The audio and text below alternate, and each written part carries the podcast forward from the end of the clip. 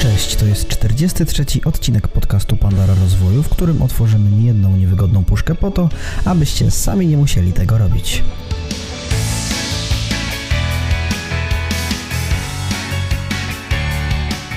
W dzisiejszym odcinku przeanalizujemy serial Squid Game oraz postaramy się wyciągnąć z niego najważniejsze lekcje.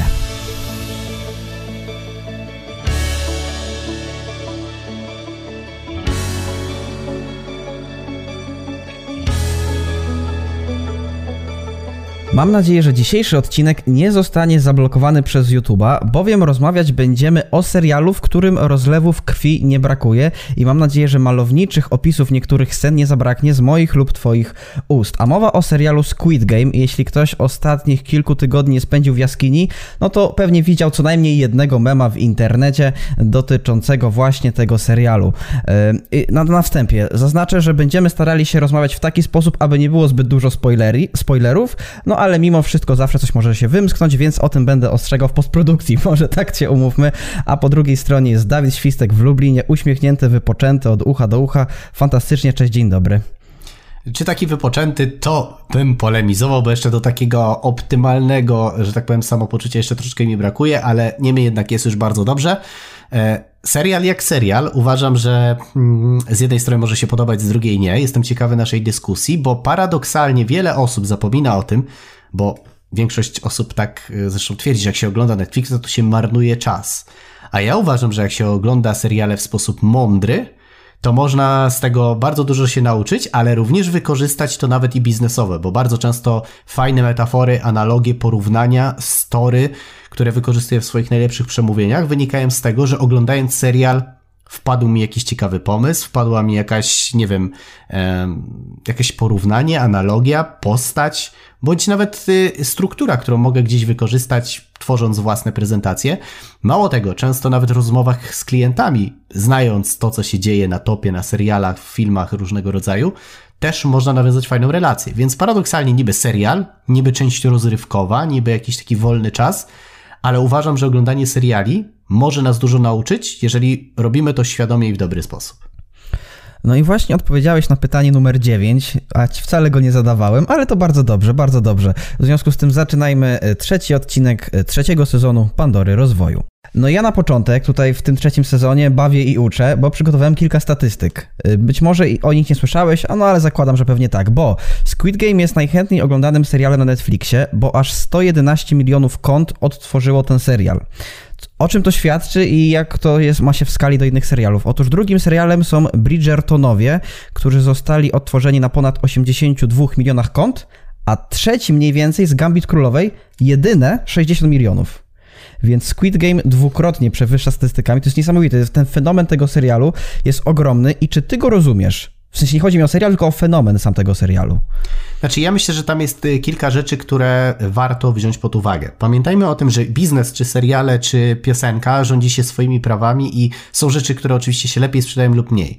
Na pewno kontrowersja i ilość rzeczy, z którymi my możemy się dzielić, o których my możemy mówić, ma tutaj kluczowe znaczenie. W przypadku, popatrz, Gambit Królowej był nowy temat, było coś innego, bo były szachy, był jakiś trend, była oczywiście dość kontrowersyjna postać, było tam parę takich różnych wątków, ale za bardzo poza szachami, no nie można było nic z tym zrobić nawet w mediach społecznościowych. Mówię tu wśród młodzieży, TikToków czy innych mediach, więc siłą rzeczy ten serial oczywiście on się rozrósł w bardzo szerokim spektrum, ale nie tak jak Squid Game, bo Squid Game sama już gra powoduje, że osoby mogą grać w tą grę, mogą ją naśladować, mogą zmieniać postać. Ilość wątków, które można poruszać po tym serialu, na przykład w mediach społecznościowych, jest tak ogromna, że kreatywność to już jest tylko i wyłącznie, wiesz, prosta droga do stworzenia czegoś fajnego w internecie.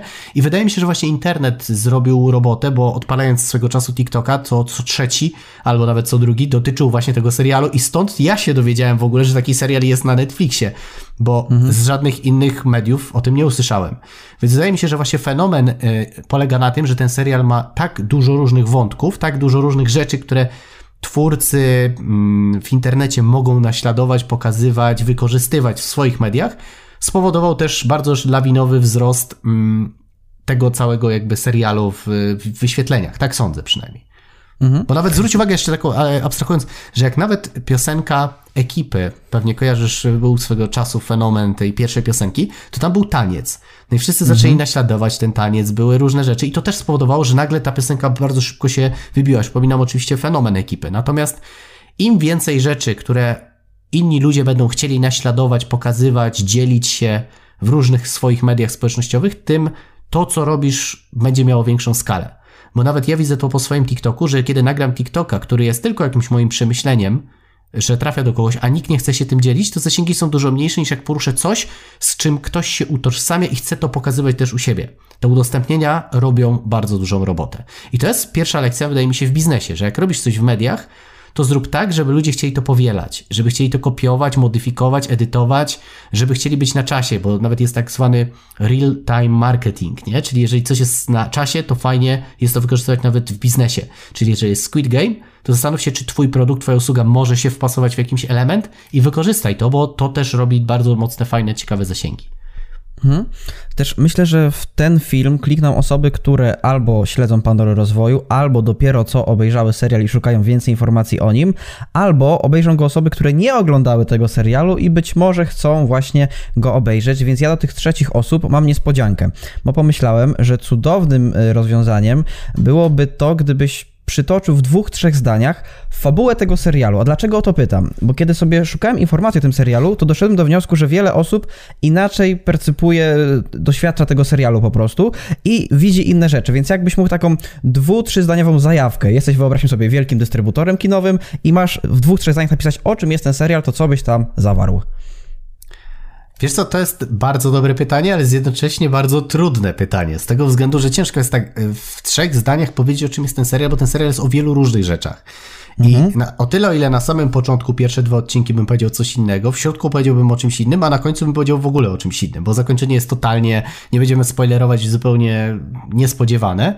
Natomiast ja uważam, że ten serial jest o tym, w jaki sposób ludzie potrafią poprzez zbyt dużą ilość brania na przykład kredytów, pożyczek, w jakimś stopniu zniszczyć swoje życie, które doprowadza ich do tego, że muszą uciekać się do bardzo hardkorowych rzeczy, żeby móc te pieniądze odzyskać. W sensie jest tam bardzo pokazana energia pieniądza, co pieniądze potrafią zrobić z człowiekiem. I jest to serial, który pokazuje tą brutalną stronę chciwości, w sensie odzyskania kontroli, jakby nie było, nawet nad swoim życiem, bo pieniądze mogą zabrać lub dać ci kontrolę, w zależności po której stronie barakady jesteś, chociaż paradoksalnie wiemy, że i jedni i drudzy, czyli ci, co mają i co nie mają, mają ze sobą wiele wspólnego, bo te pieniądze przestają ich cieszyć. Natomiast siłą rzeczy chodzi o to, że bohaterowie tego serialu po prostu walczą o to, żeby zarobić pieniądze, grając w różne gry ze swojego dzieciństwa, po to, aby móc się uwolnić ze swojego szarego życia. Jak się okazuje, niektórzy się nigdy w życiu nie uwolnią, albo uwolnią się na zawsze i już nigdy w życiu do niego nie wrócą. Jak niestety serial, pewnie wiecie, jest jednym wielkim morderstwem, tak użyję tego słowa. Mam nadzieję, że YouTube nas nie zablokuje. Natomiast tak bym powiedział, jest bardzo psychologicznym filmem. W sensie nie jest to może jakaś opowieść Freuda czy coś w tym stylu, natomiast jeżeli ktoś interesuje się chociaż troszeczkę psychologią, będzie tam widział dużo różnych mechanizmów, które już zostały przez wiele osób opisane, stworzone, nazwane i to bardzo uwidoczniło, że tak powiem, kierownictwo całej produkcji tego serialu. Niektóre rzeczy oczywiście są przekolorowane, jak to bywa w serialach. Natomiast psychologiczny, bardzo brutalny film o tym, jak ludzie zniszczyli sobie życie poprzez branie zbyt dużych pożyczek, kredytów, popełnianie różnych błędów, a potem próbują to w brutalny, hardkorowy sposób odzyskać i jednocześnie dowiadują się dużo na swój temat, dużo na temat funkcjonowania psychologii ludzkiej, jak działać w grupie i nie tylko. No właśnie, no to moje zdanie jest gdzieś tam podobne, bo ja też zwróciłem przynajmniej dużą uwagę na to, że te osoby są zadłużone i ten serial w pewnym stopniu, przynajmniej tak reżyser mi się wydaje, że chciał to zrobić, żeby pokazać, że oni są niewinni w pewnym momencie, że oni są tymi ofiarami, a tak w rzeczywistości, no to tutaj można się kłócić, ale wiadomo ja myślę, że to był celowy zabieg perswazyjny organizatora, żeby oni chcieli grać, bo wiesz o co chodzi? Chodzi o to, że ja zdradzę pewien sekret. Większość ludzi, czy to polityków, czy czy trenerów nawet rozwoju osobistego, czy właśnie reżyserów, robi jeden prosty zabieg. I według mnie, jeżeli ludzie zrozumieją, że my tak funkcjonujemy, to ich życie zmieni się o 180 stopni. I uważam, że to jest najważniejsza rzecz, którą powinniśmy zrozumieć w życiu. Że my dążymy do tego, żeby mieć kontrolę w życiu. Kontrolę nad własnym zdrowiem, nad ludźmi, nad pieniędzmi. Chcemy mieć kontrolę, bo czujemy się wtedy bezpiecznie, kiedy kontrolujemy sytuację. I bardzo często politycy zabierają nam tą kontrolę celowo, żeby wywierać na przykład konflikt, reżyserowie zabierają nam kontrolę, jeżeli nie rozumiemy filmu i my wtedy chcemy jeszcze bardziej się w to, ten temat zaangażować, żeby tą kontrolę odzyskać. Jak sprawimy, że komuś zabierzemy kontrolę i damy mu ją z powrotem, to ta osoba czuje się silniejsza dwukrotnie, bo nie dość, że straciła, a zaraz odzyskała. I teraz, jeżeli ktoś stracił kontrolę w swoim życiu poprzez długi, to ten organizator tej gry, jeżeli on im powie, że wy możecie odzyskać kontrolę, że ona jest w waszych rękach, to oni się jeszcze bardziej zaangażują, oni będą chcieli to zrobić. I to jest według mnie prosty mechanizm, który został tam wykorzystany, bo w pewnym momencie oni chcieli zrezygnować, bo już czuli, że nie mają tej kontroli nad tym, co się dzieje, a on im tą kontrolę oddał. Wy sami zadecydujcie, czy chcecie grać. Oczywiście nie będziemy mówić, co tam się dalej wydarzyło, ale ten mechanizm jest bardzo widoczny, czyli to poczucie kontroli. Nawet w momencie, kiedy jeden z bohaterów, nie chcemy mówić, co zrobił, ale miał takiego jednego w swoim zespole, który dawał im większą kontrolę, czuli się bardziej pewni. W momencie, kiedy tę kontrolę stracili, znowu się pojawiło, wiesz, musimy coś wymyśleć, musimy coś zrobić. Kontrola to jest według mnie słowo klucz, które też bardzo często pojawia się w tym serialu. Tak, tak. Sam reżyser tego serialu, twórca w ogóle, nie chcę przekręcić nazwiska, więc przepraszam pana Hwang Dong-hyuk, to nie jestem rasistą ani nic, ale po prostu nie wiem, czy to tak się wymawia, to on powiedział, że ten serial właśnie jest o alegorii, taka bajka o współczesnym społeczeństwie kapitalistycznym. Czyli on chciał pokazać, jak ten kapitalizm jest, no być może zły, no bo na pewno gdzieś jest zły w jakimś stopniu, chociaż ja jestem i tak dalej skrajnym kapitalistą, uważam, że to jest piękne, no ale tak czy siak to pokazuje, jak bardzo konkurencja, jak bardzo dążenie do celu po trupach, bo tu jest ta postawa też makiawelistyczna, czyli cel uświęca środki w tym przypadku, w przypadku tego serialu, jak bardzo to jest ważne dla nas w XXI wieku. I chciałem zadać takie pytanie, które dotyczy tego, czy ten serial jest idealny do binge-watchingu, czyli do tego, że siadasz w jeden wieczór czy drugi wieczór i oglądasz go cały czas, nie możesz oderwać od niego wzroku i czy ty go połknąłeś właśnie w ten sposób? Czyli, że usiadłeś i skończyłeś, patrzysz, o, koniec. Niewiele seriali jest takich, które rzeczywiście połykam na raz. Ten rzeczywiście obejrzałem od A do Z. Nie potrafiłem sobie odmówić, znaczy ja jestem też taką osobą, że jeżeli już coś zaczynam, to lubię to zrobić od A do Z. W sensie nie lubię zaczynać, zostawiać, za 3 dni zacząć kolejny odcinek. Lubię robić pewne rzeczy hurtowo, jak to się mówi, bo lubię być w jednym wątku, nie rozpraszać się na 30 różnych innych wątków i wtedy zobaczyć. Więc może też nie jestem obiektywny, żeby stwierdzić, czy rzeczywiście tak jest, bo tych seriali aż tak dużo nie oglądam, a jak już oglądam, to raczej staram się je obejrzeć za jednym razem. Jeżeli widzę, że serial ma 5 sezonów, to się nie zabieram, bo nie chce mi się za jednym razem 5 sezonów i wiem, że mnie to będzie irytowało. Więc jak czytam książkę, to też staram się ją zrobić w 1-2 wieczory, wiesz, po prostu, żeby mieć z głowy, w cudzysłowie, a nie memlać się po 20 stron. Natomiast uważam, że serial jest tak zrobiony, że jesteś ciekawy, co się wydarzy dalej. W sensie ta fabuła, ona się dosyć wolno rozkręca. Mam wrażenie, że pierwsze odcinki z tymi środkowymi są różne. I to jest w ogóle fajne, co mi się na przykład spodobało, że odcinek odcinkowi nie jest równy. W sensie są odcinki, które są lepsze, są odcinki, które są gorsze, są takie, które są bardziej dynamiczne, a są takie, które są bardziej takie na rozkminę. W sensie, że trzeba trochę pomyśleć, porozkminiać, a niekoniecznie jest wszystko takie czarno na białym. I to mi się bardzo podobało, że była jednak ta zachowana pewna dynamika w tym serialu i nie było wszystko takie przewidywalne od A do Z, chociaż niektóre rzeczy można było przewidzieć. Jak człowiek wiedział, jakie są psychologiczne aspekty w tym filmie, to pewne rzeczy można było przewidzieć, natomiast końcówka finałów pozostawia lekki niesmak, ale z drugiej strony takie poczucie, że kurczę, fajnie było to przemyślane jednak, że były rzeczy, których się człowiek nie spodziewał, których się nie domyślił. O, może w ten sposób. Myślę, że dużo rzeczy jest niedopowiedzianych w tym serialu, niedomkniętych. Mam nadzieję, przynajmniej, bo mam taką głęboką nadzieję, że będzie jednak drugi sezon, że coś pociągną z tą grą, bo uważam, że temat można fajnie pociągnąć, tylko żeby tego nie zniszczyć, a żeby rzeczywiście fajnie nad tym popracować, nad tym, co się wydarzyło, bo jest dużo rzeczy do poprawy. No to umówmy się szczerze, jak w takich serialach jeszcze typowo azjatyckich, więc... No tak, ten drugi sezon to już jest chyba kwestia czasu tylko, bo widzę, że tutaj z doniesień medialnych wynika, że naprawdę już tutaj twórcy się biorą do roboty i Netflix no, nie porzuci tego, bo jest kapitalistycznym serwisem, w związku z tym on na tym zarobił bardzo, bardzo dużo. No i czas na pytanie główne, bo zanim zapytam też o mechanizmy konkretne, które wystąpiły w tym serialu, no to czego możemy się nauczyć w ogóle ze Squid Game, bo mam wrażenie, że te dwa pytania się ze sobą gdzieś zwiążą. Jeszcze raz możesz powtórzyć pytanie, bo mi coś zadziało. Okej. Czego możemy nauczyć się ze Squid Game? Ogólnie. Znaczy wiesz co, generalnie jeżeli chodzi o całą tą grę, to możemy nauczyć się przede wszystkim tego, jak pieniądze na nas wpływają. Myślę, że wielu ludzi nie ma w ogóle świadomości, jak dużą energię ma w sobie pieniądz. Często mówi się, że z rodziną to się fajnie wygląda tylko na zdjęciach, bo nawet w rodzinie, jeżeli pojawi się temat pieniędzy, to potrafią ludzie wejść sobie do gardeł. I myślę, że wchodzenie i oddzielanie pewnych ról życiowych od pieniędzy też jest bardzo istotne, żeby zrozumieć, jak one mogą albo spajać, albo rozwalać pewne na przykład relacje w naszym życiu. Często jest tak, że mężczyzna wiąże się z kobietą i mówi, dobra, pieniądze przecież nie mają znaczenia, przecież ona mówiła, że mnie kocha. I może cię kochać, ale jak nie będziecie mieli pieniędzy i ona nie poczuje poczucia bezpieczeństwa, albo ona też nie będzie zarabiać i tak dalej, nie będziecie mieli pieniędzy, to ciężko jest mówić o tym, że będziecie leżeć sobie zawsze w pięknym łóżeczku i myśleć, jakie to mamy piękne życie, bo będziecie zastanawiać się, czy przypadkiem jutro ktoś nie wejdzie wam do drzwi i nie zabierze wam telewizora na przykład, no nie? Więc wydaje mi się, że to pokazuje tak bardzo w przerysowany sposób, co pieniądze mogą robić z życiem. I wydaje mi się, że to jest pewna forma artystyczna, ja to przynajmniej tak odbieram, pokazywania, bieg za tymi pieniędzmi. W sensie ta gra, niby chcą ludzie się uwolnić od długów, ale ja jak tak patrzę na życie, w sensie na to, co nas otacza, jak ludzie, wiesz, walczą o klienta, jak sprzedają produkty, jak tworzą, jak wchodzą sobie do gardeł ci sprzedawcy, no to powiem ci, że ta gra, paradoksalnie ta gra przypomina mi takie normalne życie. Jest jakaś bańka duża z ilością pieniędzy na rynku i ludzie zrobią wszystko, żeby być tymi, którzy tą bańkę wezmą. I pójdą naprawdę często po trupach, bo nawet w naszej branży szkoleniowej jest bardzo dużo złych rzeczy, umówmy się to i to trzeba powiedzieć.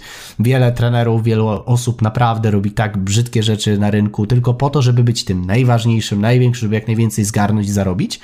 I wydaje mi się, że ta gra właśnie to pokazuje, w sensie ten serial bardzo dobitnie pokazuje, jak pieniądze potrafią nam zamieszać. Mało tego, bardzo dużo jest pokazanych, jak potrafią się ludzie zmieniać na przestrzeni nawet krótkiego okresu czasu, czyli jak porzucać swoje ideały, swoje wartości, to kim jesteśmy, jaką jesteśmy osobowością i jak szybko potrafimy się zmienić, jak tylko warunki, czyli środowisko, otoczenie, ludzie, jak się nas zmienią. Kojarzy, pewnie był nawet takie badanie, jak podzielili grupę ludzi na więźniów i na policjantów i jak będą się zachowywać. No nie, byli to potencjalnie normalni ludzie, a po jakimś czasie nagle okazało się, że dwie grupy potrafią zacząć zmieniać się diametralnie, tak? W zależności od roli, którą im przypiszemy. I to też jest bardzo ważne, żebyśmy sobie uświadomili, że to, kim jesteśmy, jak się zachowujemy, często nie jest wynikiem tylko tego, jacy jesteśmy, ale to, w jakim środowisku się znajdziemy, jakie mamy różnego rodzaju sytuacje, które mogą być bodźcami doradczych, jakichś różnych emocji, które jakby nie było wpływają na nasze myśli i na to, jak się zachowujemy. I to pokazuje też, że często my oceniamy pewnych ludzi zero-jedynkowo, nie wiedząc, w jakim kontekście dana osoba dzisiaj się znajduje. I to też jest bardzo ważne, żeby na to zwrócić uwagę. Przede wszystkim popatrzeć też, czy sami jesteśmy w stanie zaufać ludziom, bo my generalnie ufamy ludziom, przynajmniej chcemy ufać ludziom, ale musimy pamiętać o tym, ja też ucząc ludzi perswazji, mówię o tym, że my statystycznie kłamiemy przynajmniej kilka razy dziennie. I wiesz, i to, czy ktoś jest z nami szczery, często jesteśmy bardzo stronniczy. W sensie ktoś mówi po czasie, że na przykład, nie wiem, są w relacji, miał pracownika i myślał, że ten pracownik będzie z nim zawsze do końca śmierci i wiesz, i będzie po prostu zawsze szczery, zapominając o tym, że my jesteśmy ludźmi. I to w tym serialu też jest pokazane, że nie ma czegoś takiego, jak człowiek jest święty. Jeżeli będziesz miał sytuację kryzysową, będziesz miał na granicy ty lub ktoś, ty zawsze wybierzesz siebie. I wiesz, w firmach hollywoodzkie, że tam ludzie poświęcają swoje życie dla dobra ludzkości. Pojedyncze jednostki, owszem, mogą gdzieś tam się znaleźć, natomiast bądźmy realistami i w dzisiejszym świecie 90% ludzi wybierze siebie, bo jesteśmy bardzo egoistyczni. I wydaje mi się, że to też można wyciągnąć, żeby patrzeć przez pryzmat nawet trochę siebie, bo jeżeli już chcemy pomagać innym ludziom, to jak sami sobie nie pomożemy, to na pewno nie pomożemy innym ludziom. I tam też był ten mechanizm pokazywany, że ktoś chciał zarobić te pieniądze, bo wiadomo, z jednej strony chciał siebie uwolnić, ale z drugiej strony była rodzina, były inne osoby, którym też chciał pomóc, dać to, co inne osoby, więc potrzebujesz podejść trochę egoistycznie w życiu, żeby też móc pomagać innym ludziom. I to też myślę, że takich rzeczy, które można wyciągnąć z tego serialu jest bardzo dużo. Myślę, że moglibyśmy o tym gadać przez kolejne 3 godziny. I jestem przekonany, że każdy wybierze coś dla siebie, w zależności w którym momencie swojego życia jest. To będzie bardzo uwidocznione i bardzo pokazane, bo tam wydaje mi się, że to każdy widzi coś innego na danym etapie życia. Tak, tak. No mi się nie podobało, jak zwykle w serialach Netflixowych, to, że pokazanie chrześcijaństwa było takie, a nie inne, ale o tym też nie będziemy mówić, bo to było tak komicznie zrobione, bo też Azja, to wiadomo. Ale a propos tego, co powiedziałeś, eksperymentu więziennego Zimbardo chyba, to też jest film, który serdecznie pewnie możemy polecić, nazywa się Więzienny Eksperyment, chyba taki jest tytuł, z 2015 roku, więc jeśli ktoś lubi takie klimaty Squid Game'owe, no to na pewno ten film mu przypadnie do gustu. A mi z kolei bardzo, ale to bardzo przypomniał się eksperyment Stanleya Migrama dotyczącego posłuszeństwa, gdzie razili ludzi prądem. I tam ponad 60% doszło do tego poziomu, gdzie po prostu... I ta sugestywność, tak. I sugestywność, tak. Posłuszeństwo wobec autorytetu. Są tak osoby, są te kółka, kwadraty i trójkąty, oni mówią, a my robimy. Możesz nawet przypomnieć, bo tam był taki bardzo ważny element, że nawet jeżeli po drugiej stronie widziałeś tego człowieka i to ty mu zadawałeś ból i jak zadawałeś pytanie, czy nic mu nie będzie i ktoś mówił, że nic mu nie będzie, porać go prądem, to ludzie to robili. I wiesz, pomimo tego, że ich racjonalny ośrodek mówił, ej, to jest niefajne, tak nie powinno być, nie? Ale oni byli w stanie to zrobić, nie? Bez względu na to, czy to robili, czy nie, ale no po prostu autorytet robi swoje, tak? No i na początku też sami dostali taką wiązkę delikatną i już ich bolało, więc wiedzieli, z czym to się wiąże, jak ten wstrząs jest kilkadziesiąt razy mocniejszy. I a propos tego serialu, przyszło mi do głowy takie bardzo ciekawe pytanie. Znaczy, dla mnie ciekawe. Co byś zrobił dla pieniędzy? Wiesz co, to jest bardzo dobre pytanie. Nie wiem, ponieważ wydaje mi się, że nawet oglądając ten serial, człowiek nie do końca jest świadomy tego, jak daleko jesteś w stanie przekroczyć swoje bariery i granice. Wydaje mi się, że na dzień dzisiejszy, na tyle ile znam siebie, to na pewno bym nie zrobił czegoś, co byłoby wbrew mojemu kodeksowi, ale to też pewnie zależy od psychologii, bo nie chciałbym robić z siebie świętego, ale miałem sytuację w życiu, gdzie na przykład, podam ci przykład, robiłem wystąpienie, które okazało się bardzo emocjonalnym wystąpieniem, gdzie nawet ludziom na sali uroniła się łezka. I pod koniec mojego wystąpienia chciałem robić sprzedaż swoich produktów, gdzie wiedząc, że pod wpływem tych emocji, które się pojawiły na sali, ilość pieniędzy, którą bym zarobił, byłaby znacznie większa, nawet gdyby te łezki się nie pojawiły, bo ludzie byli bardzo poruszeni, a co za tym idzie, no nie oszukujmy się, kupiliby po prostu więcej, tak? Natomiast wtedy pojawił się taki konflikt wewnętrzny, czy jednak zostawić ich, domknąć ten proces, żeby oni mogli z tym sobie pójść, czy jednak zrobić tą sprzedaż i wykorzystać tą sytuację, ale nie zrobiłem sprzedaży. I jedne osoby, te takie bardzo kapitalistyczne podejście, powiedzą, Dawid, jesteś głupi, bo powinieneś właśnie sprzedać, bo to jest twoja robota i zarabiasz, ale z drugiej strony jednak ma się jakiś kodeks etyczny i aż na tak mocnych emocjach nie chciałbym tego wykorzystywać sprzedażowo, bo czułbym się z tym źle. I teraz oczywiście byłbym kłamcą, gdybym powiedział, że nigdy w życiu nie wzbudzałem emocji, żeby zwiększyć sprzedaż, bo oczywiście, że tak by było. Natomiast jak daleko jestem w stanie się posunąć, wydaje mi się, że do momentu, kiedy nie będę miał sytuacji życiowej, w której będę miał na nożu, że tak powiem, swoje życie, to wydaje mi się, że raczej swoich wartości nie, wiesz, jakby nie zdradzę, bo jednak w tym serialu trzeba pamiętać, że tam ludzie walczyli o życie.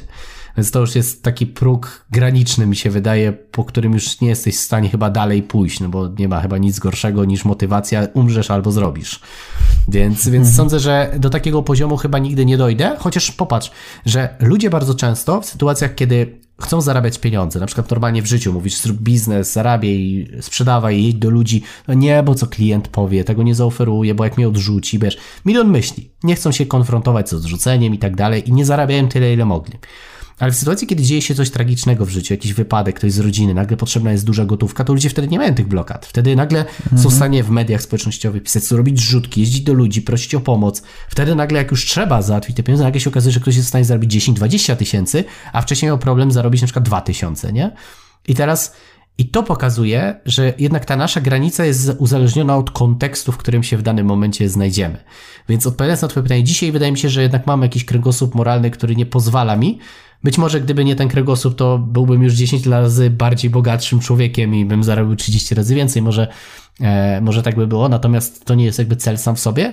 Natomiast nie chciałbym powiedzieć, że niczego bym nie zrobił, bo znając psychologię ludzką i gdyby był punkt graniczny, to prawdopodobnie zrobiłbym kilka kroków dalej niż dzisiaj, tylko po to, żeby, jeżeli te pieniądze byłyby rzeczywiście niezbędne do tego, żebym mógł przeżyć, albo żebym mógł uratować komuś z mojej rodziny na przykład życie, no bo to jest jednak mus albo być, albo nie być. No tak. No i tu mogę potwierdzić, bo czasem jak mnie podniesie fantazja copywriterska, to mówisz, że to już trochę za mocno, tak nie będziemy sprzedawać produktu.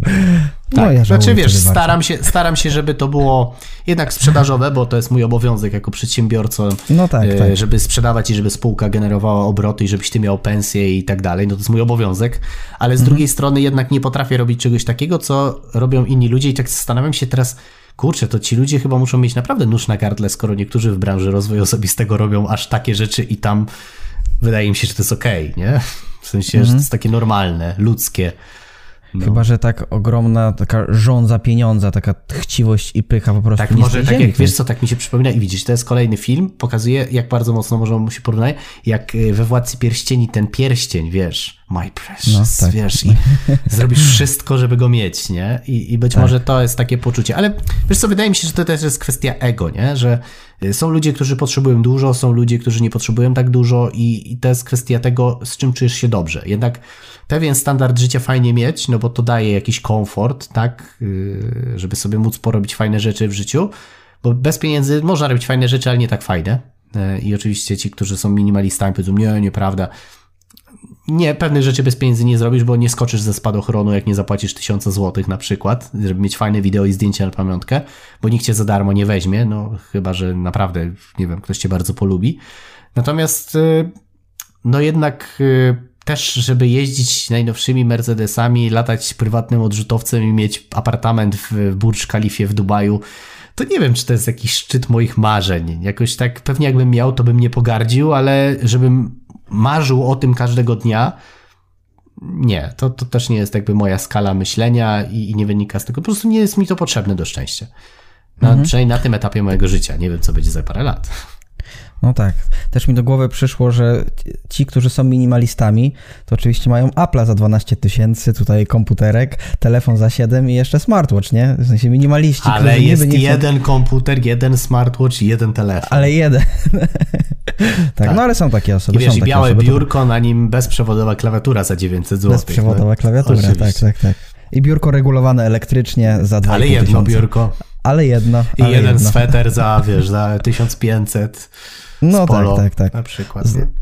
Tak żartujemy sobie, bo ja nie mam nic do markowych rzeczy. Sam mam dzisiaj na sobie bluzkę z Calvin Kleina, jakby nie było. Natomiast powiem ci szczerze, że ten poziom, który dzisiaj mam, jest w zupełności wystarczający, żebym czuł spełnienie takie, wiesz, materialne. O, może w ten sposób. Jeszcze trochę by się pieniędzy oczywiście przydało, żeby mieć taki komfort na zasadzie, wiesz, jakieś tam lata, przyszłość, bezpieczeństwo, niezależność finansowa do końca życia. Natomiast miliony, jak wiesz, jak patrzę na abstrakcyjne kwoty typu ile zarabia, nie wiem, Cristiano Ronaldo czy koszykarze z NBA, no to te sumy, wiesz, kiedyś przeczytałem takie fajne zdanie, że powyżej chyba 10 000, czy tam chyba nawet 7 000 miesięcznie już kończy się próg takiego, prawdopodobnie przy tej inflacji, którą mamy, to się zmieni, natomiast że taki przy obecnych cenach benzyny, natomiast wiesz, jednak jest taki próg, gdzie już nie potrzebujesz więcej, żeby mieć taką normalną egzystencję, na zasadzie, żeby mieć co zjeść, opłacić, mieszkać i po prostu, żeby cię było stać gdzieś pojechać, wiesz, jakiś na podstawowy samochód, takie wiesz, żeby móc normalnie żyć. Tak. Cała reszta to już są potem takie fanaberie, nie? Lepszy samochód, lepsze wakacje, lepsze jedzenie, lepsze ciuchy, wszystko musi być lepsze na ilość, nie? Wydaje mi się, że to jest taki poziom, przy którym już nie potrzeba więcej, a to już jest po prostu nasze, bo chcę lepiej, nie?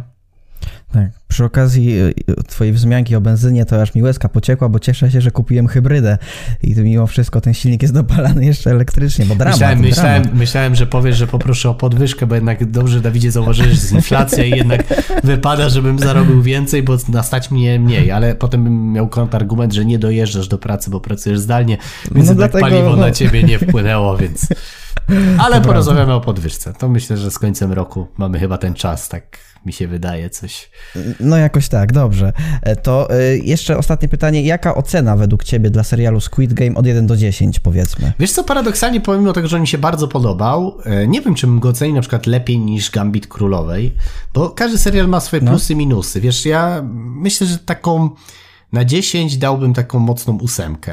ale taką ósemkę. Do dychy to tam dużo brakuje, dziewiątki też. Jakbym dał 7, to czułbym takie, że to jest lekko zaniżona ocena. Do takiej maksymalnej dużo brakuje, ale myślę, że taką obiektywnie, jeszcze jestem na emocjach oczywiście serialu, bo pewnie z czasem tam by się trochę pozmieniało. Natomiast myślę, że taką 8 spokojnie, 7,5, 8 myślę, że bym dał. Okay. Z tego, co chyba nawet pamiętam, to chyba na Filmwebie jest nawet podobnie, bo jak przeglądałem krótkie recenzje odcinków, też widziałem, że chyba było 7 z kawałkiem chyba na Filmwebie, więc wydaje mi się, że to jest taka moja ocena, jest bardzo obiektywna. Bo niżej to by było niesprawiedliwe, wyżej byłoby przesenione. No tak, 7,6 jest dokładnie. No, więc mówię, ja bym dał taką 8 nawet. Trochę bym naciągnął, bo jednak Filmweb jest bardzo krytyczny, więc ja bym dał tą 8 jednak. Okej. No dobra, no to w sensie, wiesz co, ja za sam pomysł to ja bym dał chyba nawet z 10, ale z racji, że ja nie lubię koreańskiej ekspresji i aktorstwa. Chociaż ten główny bohater, trzeba mu przyznać, dwie role mi się bardzo podobały, czyli pierwszego gracza, czyli 001 i ostatniego. I szczególnie ten jego uśmiech taki charakterystyczny tego 001, kojarzysz? On miał taki, wiesz, taki fajny uśmiech. Ten drugi aktor też był bardzo taki, nie dało się go nie lubić. Wydaje mi się, że to też jest bardzo ważne, żeby ten główny bohater był takim bohaterem, którego da się lubić, nie? I jednak on miał taki wyraz twarzy, który powodował, że jednak pomimo tej swojej azjatyckiej urody, która też, tak jak zauważyłeś, nie jest jakąś moją naturalną preferencją, jeżeli chodzi o filmy, ja go bardzo polubiłem. W takim sensie, że miał coś takiego w oczach, co było fajnego, nie? A wydaje mi się, że to jest bardzo kluczowe przy wyborze aktora. No tak. No dobrze, no to teraz, skoro jest sezon 3, to przechodzimy do maila. Maila, który wysyłać możecie na adres pandoraRozwoju@dawidświstek.com. No i kto do nas napisał, drogi Dawidzie, bo w drugim sezonie ja czytałem te maile. A teraz to zamieniamy się chyba, tak? Znaczy, wiesz co, no, że tak powiem, ja przeczytam tego maila, bo tutaj dostaliśmy parę maili. Jest tutaj mail od Aliny. Jako że mówiliśmy dużo o tym serialu, w sensie co tam się dzieje, o tych mechanizmach psychologicznych, o tym, że możemy z niego się bardzo dużo nauczyć i że warto. No tutaj mamy taki temat, który bardzo mi, że tak powiem, się spodobał i ja sobie wybrałem tego maila, bo tu było napisane problem z odwagą w związku. Więc jakby nie było, w serialu Squid Game były pewne nawet, był wątek miłosny, bardzo krótki epizod, ale był epizod, możemy zdradzić, i jednak tam było też dużo związków, nie takich związków, ale jednak ludzie łączyli się w pewne zespoły, w pewne relacje. Było dużo relacji i jednak było dużo odwagi, więc uważam, że to też poniekąd ten mail będzie nawiązywał do tego. Co prawda tu nie jest o takiej odwadze jak w serialu, ale jednak o związku, więc myślę, że będziemy w stanie coś doradzić, bo tak jak powiedziałem, w tym sezonie nie będziemy czytać maili naszych konkurencji oraz innych guru marketingu, bo damy im odsapnąć przez kilka odcinków, żeby mogli na nowo wymyślić coś kreatywnego, z czego się pośmiejemy, myślę, w kolejnych sezonach. Natomiast w tym będziemy czytać wasze maile, czyli będziemy wybierać spośród wszystkich maili jakieś wasze pytania, może wnioski po odcinku, może macie jakiś problem, albo coś się wydarzyło w waszym życiu, z czym chcecie się podzielić, my to skomentujemy w odpowiedni sposób, więc śmiało pamiętajcie, że możecie do nas napisać maila i my po każdym odcinku będziemy wybierać sobie taki mail, który będzie dla nas najfajniej pasował, więc jak ciebie wybierzemy, no to też dostaniesz oczywiście jakąś odpowiedź. Więc tutaj do nas napisała Alina, ja może przeczytam tego maila. Cześć chłopaki, mówiliście dużo o odwadze w poprzednim odcinku, mam w związku z tym pytanie dotyczące odwagi w związku. Od kilku miesięcy mój związek nie wygląda zbyt fajnie, mój chłopak nie okazuje żadnych oznak miłości, coraz rzadziej spędzamy czas ze sobą. Czy to jest czas, żeby się rozstać? Nie wiem, skąd brać odwagę, aby zrobić ten pierwszy krok. Pomożecie? Więc to jest takie pytanie i ja myślę, że ja zacznę. Ja uważam, że jeżeli nie czujesz miłości, jeżeli nie spędzacie czasu, to pierwszym krokiem oczywiście jest rozmowa. Ja uważam, że nawet jeżeli masz pracownika, z którym, powiedzmy, zamienię to, czyli nie ma miłości, ale na przykład nie ma zaangażowania w pracę, też mniej czasu rozmawiacie albo mniej czasu przychodzi do pracy, bo dużo jest na L4, to pierwszym krokiem zamiast od razu się rozstać, trzeba zawalczyć, bo ja uważam, że nie jestem takim gościem, który od razu mówi odejdź, no chyba, że dzieją się bardzo złe rzeczy, wtedy nie ma w ogóle dyskusji, ale pierwszym etapem jest rozmowa, więc ja bym przede wszystkim porozmawiał z tą osobą i przedstawił jej moje potrzeby, w sensie czułbym się dobrze, kiedy ja na przykład rozmawiając z pracownikiem powiedział mu, słuchaj, moje potrzeby są takie, że ty jako pracownik powinieneś zrealizować to i to. One nie są zaspokojone. Ty jako pracownik nie robisz tego. Porównać, jakie potrzeby ma pracownik, czyli co nie zostało zaspokojone po jego stronie. Bo może się okazać, że kiedy skonfrontujecie własne potrzeby, można to w bardzo prosty sposób rozwiązać i to wszystko na nowo odżyje. Czyli często jest tak, że kwiatek, który już schnie, po prostu nie ma wody i wystarczy go podlać. A może się okazać, że już tam nie ma co ratować, bo tam już wszystko pogniło i trzeba po prostu wyrzucić. Więc odpowiadając Alinie, ja uważam, że jeżeli nie ma miłości, nie ma czasu, to się nie dzieje bez powodu. Jeżeli to było, a tego nie ma, to coś się musiało wydarzyć. I teraz rozmawiając, wy możecie to zdiagnozować. Jeżeli druga strona nie chce rozmowy, to też jej do tego nie zmusisz. I ja jestem zdania, że warto wtedy odejść, zrezygnować, żeby się nie bać, bo uważam, że mamy jedno życie i jeżeli z jakimś partnerem nam nie wyszło, to nie oznacza, że zaraz z jakimś innym nam nie wyjdzie, bo ludzi na świecie są miliony i niekoniecznie patrzymy przez pryzmat samej Polski, gdzie jest 30 chyba 8 milionów obywateli, ale patrzmy przez pryzmat kraju. No dzisiaj internet, różne możliwości tak naprawdę nie zamykają nas tylko na nasze osiedle czy coś w tym stylu, tylko popatrzmy szerzej, wyciągnijmy wnioski, bo wydaje mi się, że to jest najważniejsze, żeby zdiagnozować, jakie były problemy i błędy po naszej stronie, żeby w następnej relacji na przykład tego nie powielać. Czyli ja jako pracodawca, jeżeli w firmie zrobiłbym błąd, pracownik by jednak odszedł, bo nie dogadaliśmy się, to co ja mogę zrobić następnym razem lepiej, żeby takiej sytuacji nie było? I wyciągnąć wnioski i nie bać się podjąć. Oczywiście, że na początku będzie takie poczucie samotności, ale też uważam, że uzależnianie się od drugiego człowieka jest bardzo toksyczne. W sensie fajnie jest tworzyć związek jako element naszego życia, a nie jako całe moje życie. Czyli nawet jeżeli masz pracownika, tak jak ja na przykład tutaj jestem z Adrianem dzisiaj, to z jednej strony on jest bardzo ważnym elementem układanki w mojej firmie, ale on nie będzie nigdy osobą, bez której ja nie będę w stanie pracować. W takim sensie, że jak Adrian któregoś dnia stwierdzi, że jednak nie chce dla mnie pracować, to nie może być tak, że ja nagle zamknę firmę, usiądę i będę płakał przez kolejne 3 miesiące i co ja teraz mam ze swoim życiem począć. Oczywiście. Będę grał na organach. Tak. Nie. To nie może tak być. Macie wzajemnie się uzupełniać, fajnie, ale też Adrian nie może być uzależniony ode mnie, nie? Czyli, że jak ja mu powiem, Adrian, dziękuję ci za współpracę, to nagle Adrian usiądzie i wiesz, i on już nic w życiu sam nie zrobi, nie? Związek, każda relacja, i to jest myślę zdanie, powinna być relacją wzbogacającą. Czyli osoba, która wychodzi z jakiejkolwiek relacji, powinna być bogatsza niż w niej wchodziła. Nie mówię tylko pod względem finansowym, ale pod względem kompetencji, doświadczeń, historii, wiedzy, poczucia tego, kim jest. Uważam, że to jest bardzo ważne, że jak już się rozstajemy, to żeby ta druga strona i ty wyszła z tej relacji bogatsza. To jest to, co ja bym Alinie dzisiaj podpowiedział. Czy coś byś dodał, Adrianie? Wiesz co, ja sobie pomyślałem, bo zauważyłem wśród moich znajomych, mam dużo teraz psychoterapeutów, którzy są w trakcie szkoleń, bo jesteśmy rocznikami, gdzieś teraz sobie robią te kursy różne psychoterapeutyczne i zauważyłem, że podczas pandemii tak się zmieniła sytuacja w związkach, no bo ludzie, kiedy byli zamknięci, no zaczęli wariować, no bo wiadomo, praca zdalna, studia zdalne, za dużo siebie, a co za dużo, to niezdrowo jak zwykle, no więc w tym przypadku doradzić można na przykład konsultację psychologiczną i nie mówię tutaj o terapii samej w sobie, ale na przykład konsultacje, interwencje kryzysowe. Tak to w psychologii się uważam, że w ogóle powinniśmy to jasno powiedzieć, bo rzadko kto mówimy, to nie jest wstyd korzystać z psychologa czy psychiatrii. To w ogóle nie jest nic złego. My w Polsce cały czas uważamy, że pójście do psychoterapeuty czy do kogoś takiego, to jest jakiś poziom wstydu, nie? Bo wiesz, stare dzieje, tak, jak ktoś tam, wiesz, na osiedlu szedł do psychologa, to myśli, że wariat. Żyjemy w takich czasach, że wręcz to jest obowiązek. To jest tak, jak ja na przykład ostatnimi czasy zacząłem chodzić na siłownię, skorzystam z usług trenera, który mi pomaga lepiej ćwiczyć. Mógłbym pójść sam. Ale po co? Jak on mi może pokazać lepiej zrobić ćwiczenie i masę błędów, na które bym nie wpadł, jak lepiej ściągnąć łopatki, spiąć brzuch, przyznać się, żeby one było bardziej efektywne i żeby sobie kontuzji nie zrobić. Tak samo jest z naszą głową, to jest nasz mięsień. I jeżeli nie potrafisz sobie poradzić z jakimś problemem, warto udać się do psychologa, do psychoterapeuty. Ja też korzystam z różnych specjalistów, którzy w różnych kryzysowych momentach mi pomagają. I to jest coś normalnego. Jeżeli my będziemy się wstydzić, to jest pierwszy powód, który warto rozumieć. Dlaczego się wstydzisz? Że chcesz iść do specjalisty, który może ci pomóc, że będzie ci się żyło lepiej.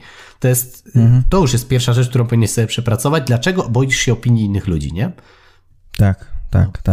Byłem na terapii, potwierdzam, polecam.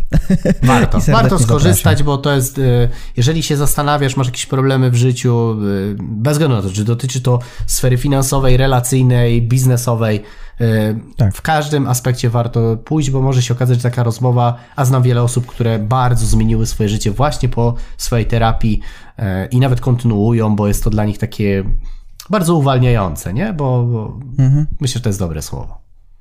Pamiętajmy, że co za dużo to niezdrowo. Trzeba się odczepić od terapeuty czasem. Tak jest. Ale mam nadzieję, że Alina uzyskała odpowiedź też, mam na swoje pytanie. Oczywiście, jeżeli będziecie mieli jakiekolwiek jeszcze pytania od nas, to śmiało możecie pisać do nas na maila. Nie musi to być na przykład tak jak teraz Alina, bo ma problem, na który my odpowiadamy. Może to dotyczyć jakichś wniosków albo rozszerzenia jakiegoś odcinka Pandory Rozwoju. Możecie podzielić się jakimś waszym wydarzeniem, które się wydarzyło w waszym życiu i może my go skomentujemy, może to było coś ciekawego, co chcecie, żeby inni ludzie też usłyszeli, że coś takiego się wydarzyło w waszej miejscowości, albo robicie jakiś fajny projekt, który chcecie, żebyśmy wypromowali, nie wiem, możecie śmiało do nas pisać. Będziemy czytać wasze maile i wybierać takie, które oczywiście będą najfajniejsze, będą pasowały do odcinków, do tego, żeby też były różne w różnych odcinkach, ale nie bójcie się, napisz, a może akurat ciebie. Oczywiście z zachowaniem pełnej intymności, nie będziemy czytać nazwisk, maili, ani nic. Tak, no chyba, że ktoś zaznaczy, przeczytajcie mój mail. Że chcecie, tak, no to wtedy tak. No. Tak, tak, dobrze. No właśnie, więc pisać można, jeszcze raz to powtórzę, na adres pandorarozwoju@dawidswistek.com. Ten adres teraz widnieje gdzieś pod moją twarzą pewnie. No i poza tym co? Poza tym zapraszamy także do słuchania podcastu Pandora Rozwoju na różnych platformach streamingowych. Link do wszystkich znajdziecie na stronie anchor.fm/Pandora Rozwoju. Dołączyć można także do grupy Pandora Rozwoju Społeczność Słuchaczy. No, to się robi taki jeden wielki baner reklamowy, ta końcówka podcastu, ale to dobrze, bo znaczy, że podcast jest dystrybuowany w różnych miejscach. No i na sam koniec moje pytanie, Dawidzie, do ciebie. Czy chciałbyś coś dodać? Ja chciałbym dodać tyle, że nie boimy się poświęcić czasu na to, żeby pooglądać fajne seriale i myślę, że Squid Game jest takim serialem, który warto obejrzeć. To jest taki must have. Bez względu na to, czy lubisz koreańskie kino, czy nie, czy oglądasz seriale, czy nie, bo można dużo się nauczyć. Ja uważam, że tak jak mówiliśmy o kreatywności już na Pandorze Rozwoju, że różne seriale, różne sytuacje, dialogi, słowa, myśli, które mogą się pojawiać w trakcie oglądania seriali, mogą być pewnym zapalnikiem do podejmowania różnych decyzji nawet w naszym życiu. I wiele fajnych pomysłów moich biznesowych właśnie powstało na bazie oglądania jakiegoś serialu. I to często na Netflixie jest mnóstwo takich biograficznych seriali. Natomiast uważam, że każdy wyciągnie z serialu coś dla siebie. Ja uważam, że Squid Game jest takim serialem, który może dużo nauczyć. Oczywiście trzeba patrzeć na to z przymrużeniem oka, żeby nie brać wszystkiego dosłownie, a jednak wziąć taką, w cudzysłowie, taką delikatną metaforę na to, co się dzieje. Natomiast pamiętajmy o tym, i to jest myślę najważniejsze, co chciałbym, żeby wybrzmiało, że pieniądze nie są jedynym środkiem szczęścia w naszym życiu. I konsumpcjonizm jakby jest częścią naszego życia i będzie. Natomiast pamiętajmy, że jak tych pieniędzy będzie za dużo w jedną albo w drugą stronę, to możemy stracić radość życia. I to jest, myślę, ważny wniosek, który chciałbym, żeby ludzie zapamiętali. No i myślę, że zapamiętają, bo tak jeszcze podkreśliłeś, żeby zapamiętali, więc na pewno to uczynią. Im dłużej będę o tym mówił, tym bardziej będą o tym pamiętać. Ale nieważne, w każdym razie to był odcinek numer 43, jeśli dobrze liczę, podcastu Pandora Rozwoju, więc trzeci odcinek sezonu trzeciego. Zapraszamy za tydzień o tej samej godzinie, o 18:00 w środę na kanale Dawid Świstek na YouTubie, a także na platformach streamingowych. Do zobaczenia i miłego tygodnia Wam życzymy. Do zobaczenia i do usłyszenia w następnym odcinku.